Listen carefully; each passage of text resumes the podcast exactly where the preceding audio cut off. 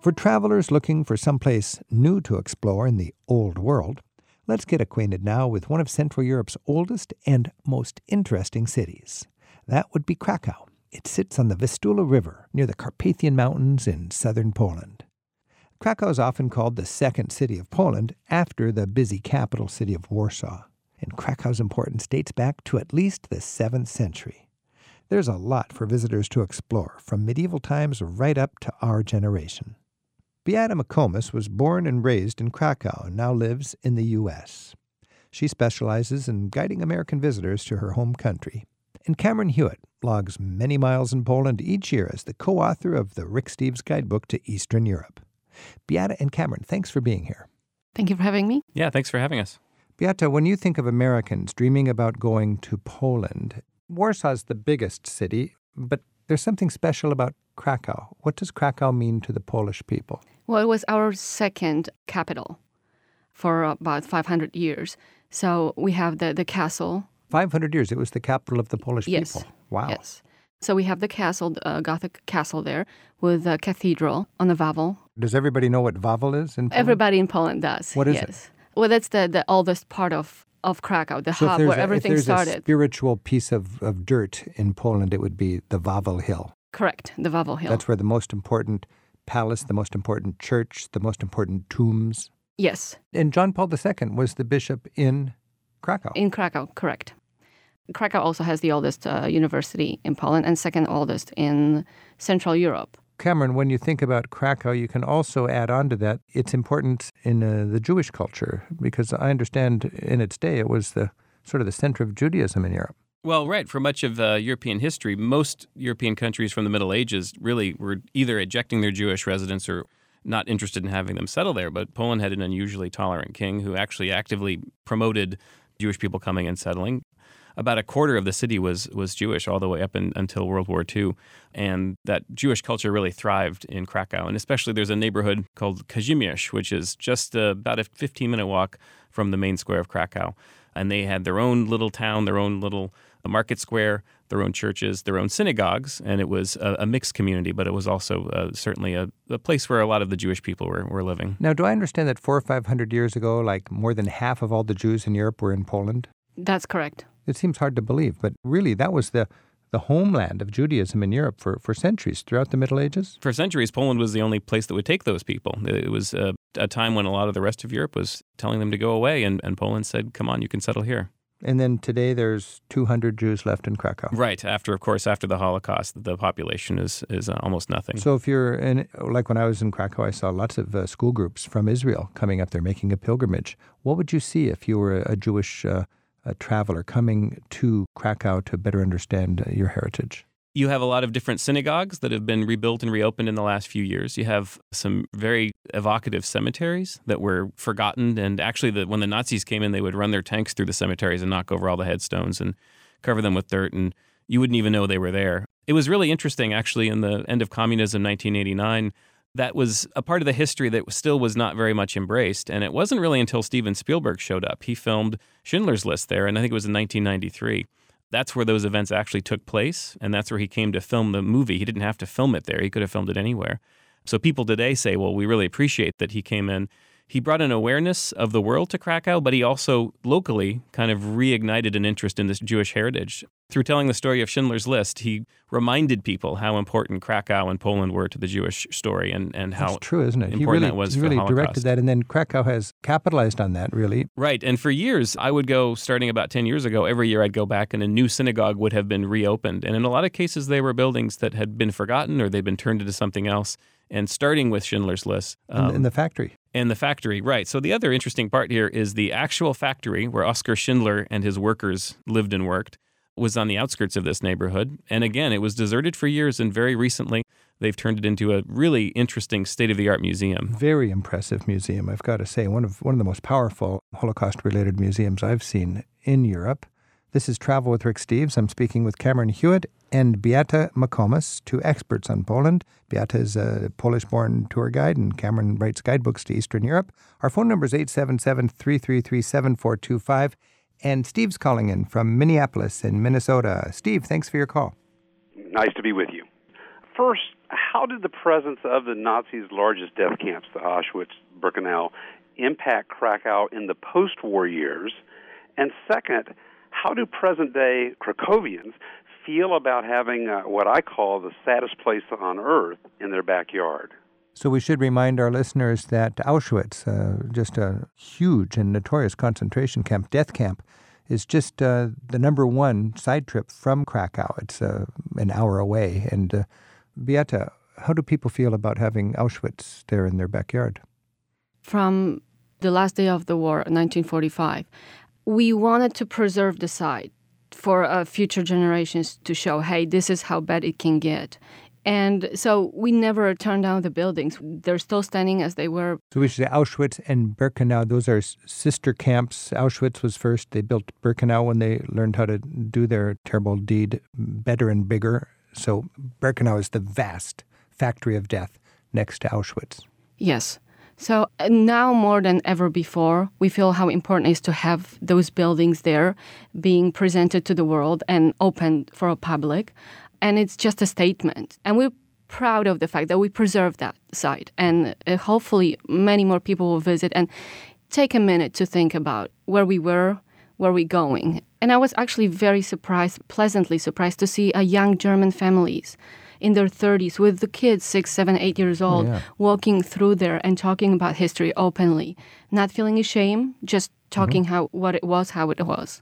Any concentration camp uh, visit, to me, is a rich opportunity to learn. And the richest, most impactful visit I've had, I think, is Auschwitz and Birkenau.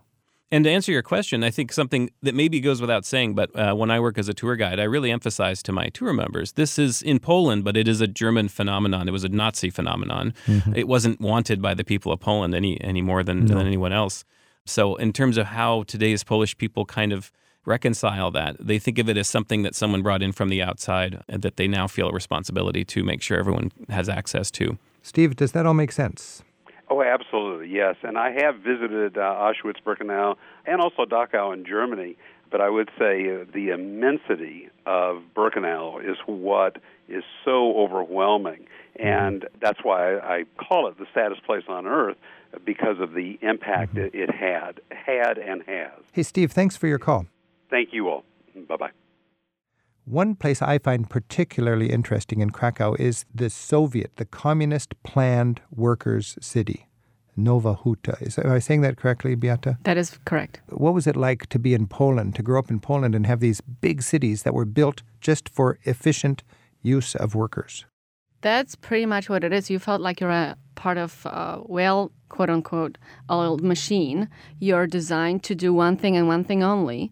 That's set from above. Your your so local it's government top, is top down, yes. and you're a cog in a wheel in a big machine. Yes, yes, and really, you go to work, you do your thing, you go home to this this mass-produced apartment complex made out of those big concrete blocks, because that was the most efficient way to quickly build something for many people. But live. You think about this, this would be after World War Two, and you walk out there today and you think it's a workers' tenement slum, but if you think of the reality of the peasant in Poland after World War Two, this would be something they would strive to live in. Wouldn't it be a, a real lucky thing for a, a, a typical Polish person in the fifties? Yeah, in fact, now it's really run down. But uh, when you think about the time, at the time, it was really an idyllic idea. In fact, there are pictures in the museum here at Nowa Huta. You can see where a lot of peasants brought their farm animals. There are cows grazing in the fields in front of these huge, gigantic concrete communist planned workers' towns. This is like the Beverly Hillbillies strike in gold. At the beginning, yeah, th- this was a whole new way of uh, of envisioning the Polish economy. But yeah, I've talked to people who grew up in that area, and they say, you know, yeah, it was, it was kind of ugly, but on the other hand, it was very efficient. You know, efficient. You they good... planned it in a really smart way. There was a, a park. Each giant apartment building had a park inside where the kids could play,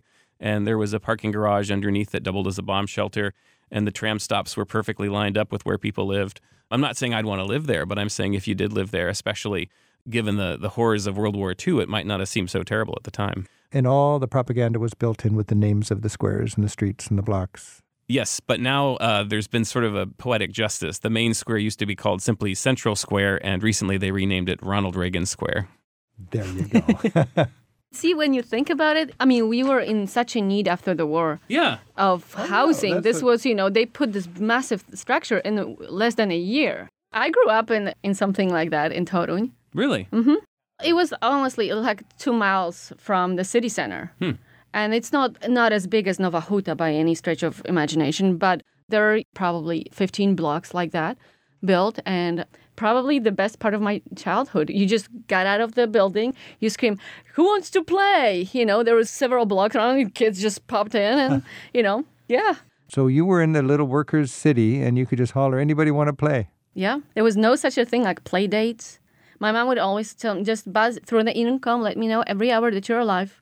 And so you check in on the intercom. Yeah, it's like, Mom, Mom, I'm okay. I'm okay. Yeah, and then off we go. And every day I would eat dinner with at some friend's house and vice versa. So I have a good image now of you as a little child in one of these panned worker towns.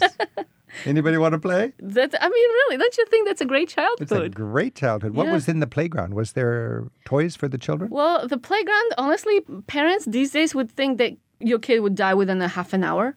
I mean, sharp corners, everything made out of metal.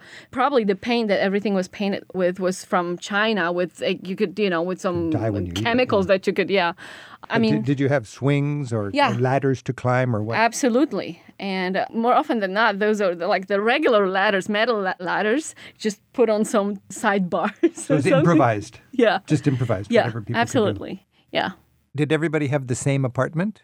There were usually three designs.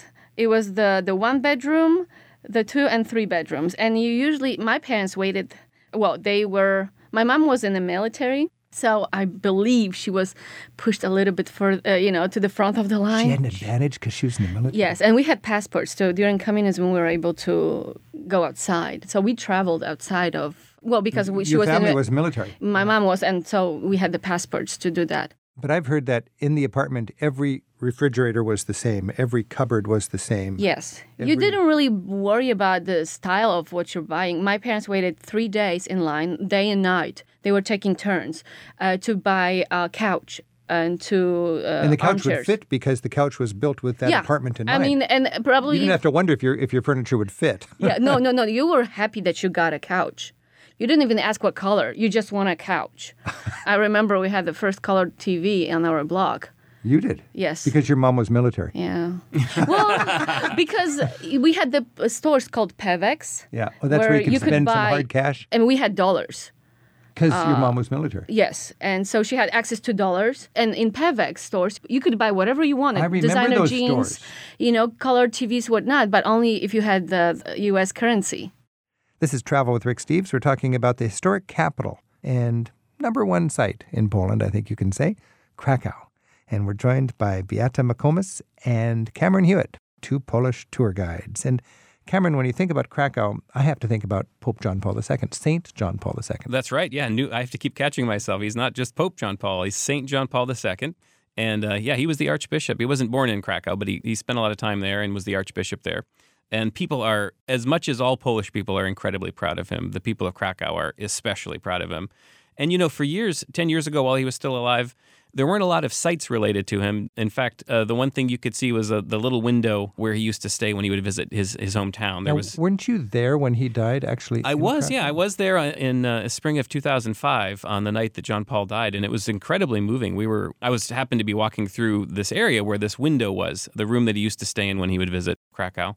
And suddenly a speaker, a loudspeaker, crackled to life, and somebody announced in Polish that the Pope had died. And thousands of people were standing in the street, sort of having a silent vigil at this window, and they all just fell to their knees all at the same time. It was a, just a crippling loss for the Polish people. And at the time, though, for somebody who really wanted to connect with John Paul the Second, there weren't a lot of sites. There was this window where they would set up a picture of him. Um, there were little sites in the backs of churches. One thing I've really noticed the last few years, especially now that he's a saint, many interesting, engaging, powerful sites dedicated to the memory of Saint John Paul the Second. Uh, I was just out there a year ago at the new John Paul the Second Center with the new church. Yeah, they're building a huge uh, ecclesiastical complex with a big modern church and a museum filled with different things that people have given John Paul over the years. Uh, it was quite gifts. Nice. The museum was beautiful. Uh, you can see the outpouring of love from across Christendom, uh, across the world. In the church, it was it was interesting to see a new, a modern church, because you don't see a lot of that in, in Europe. And Poland, of course, is still one of the most church-going corners of Europe, and this beautiful, big, modern church in the memory of John Paul the Second. Yeah, it's still a work in progress. It's also interesting to see a, a church that is only partially decorated, but they're working on it. And, you know, in his hometown called Wadowice, which is about a half hour, hour outside of the city, there they've turned his home, his boyhood home, into a, a modern state-of-the-art museum as well. So there's lots of efforts recently to, to make it more accessible for people to learn about John Paul the Second. So we have the, the greatest medieval market square in Europe. We've got wonderful museums about the history, about the Jewish heritage, about uh, World War Two and John Paul the Second.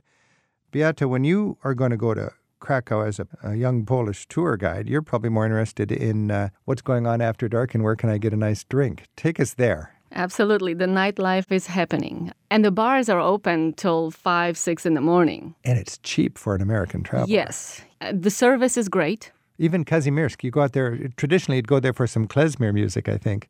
And now you go there and it's just thriving with trendy pubs and cafes and clubs, and it's just a great scene.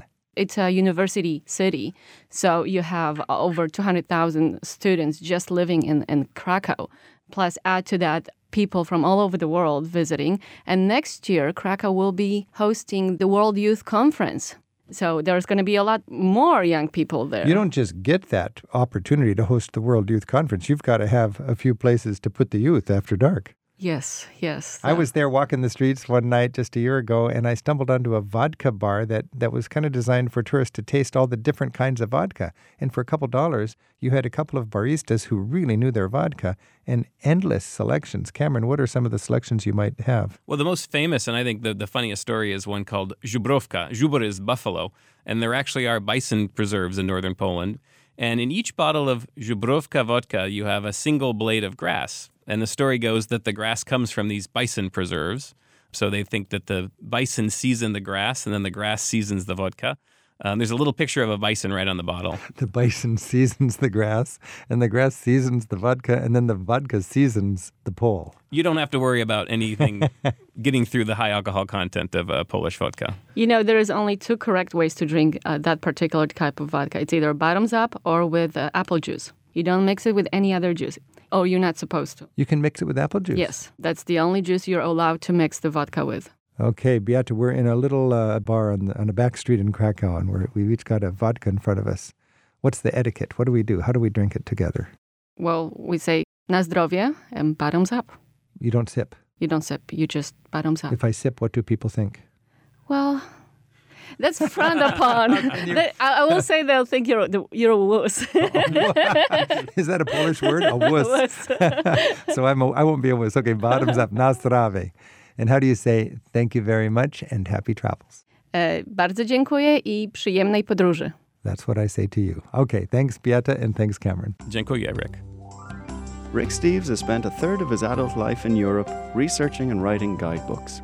His classic, Europe Through the Back Door, teaches the skills of smart travel.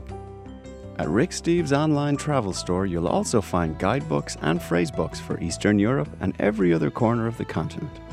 To learn more about Rick's books, visit the travel store at rick steves dot com.